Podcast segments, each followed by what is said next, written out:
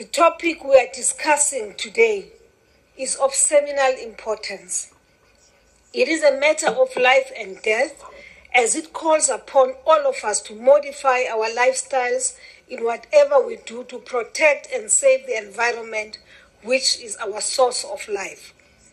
It reminds us that in all our actions, whether they are in pursuit of development and economic interest, we must do so in such a manner that we don't cause more harm to the environment.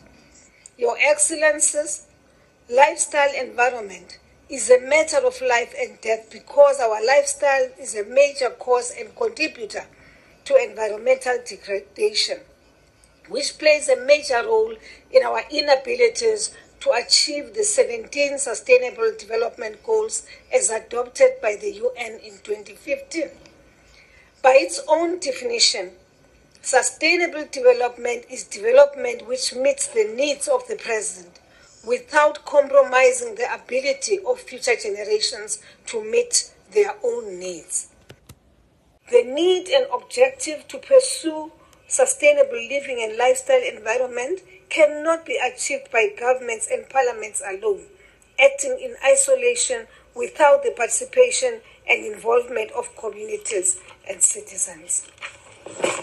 In this regard, governments have a huge obligation to bring along communities and citizens at large through consistent educational programs and effective public awareness campaigns about the importance of living a lifestyle that will protect and safeguard our environment for sustainable living. We also need to partner with civil society organizations in order to achieve this.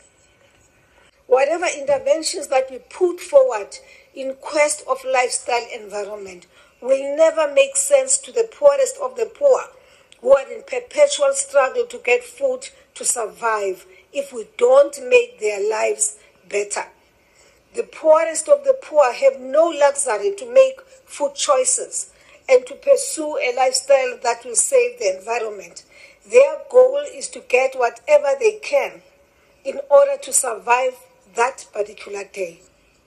The achievement of the Sustainable Development Goals is interlinked to our commitment to lifestyle environment. However, our commitment and practical change to lifestyle environment cannot be attainable without adequate financial support to the developing world.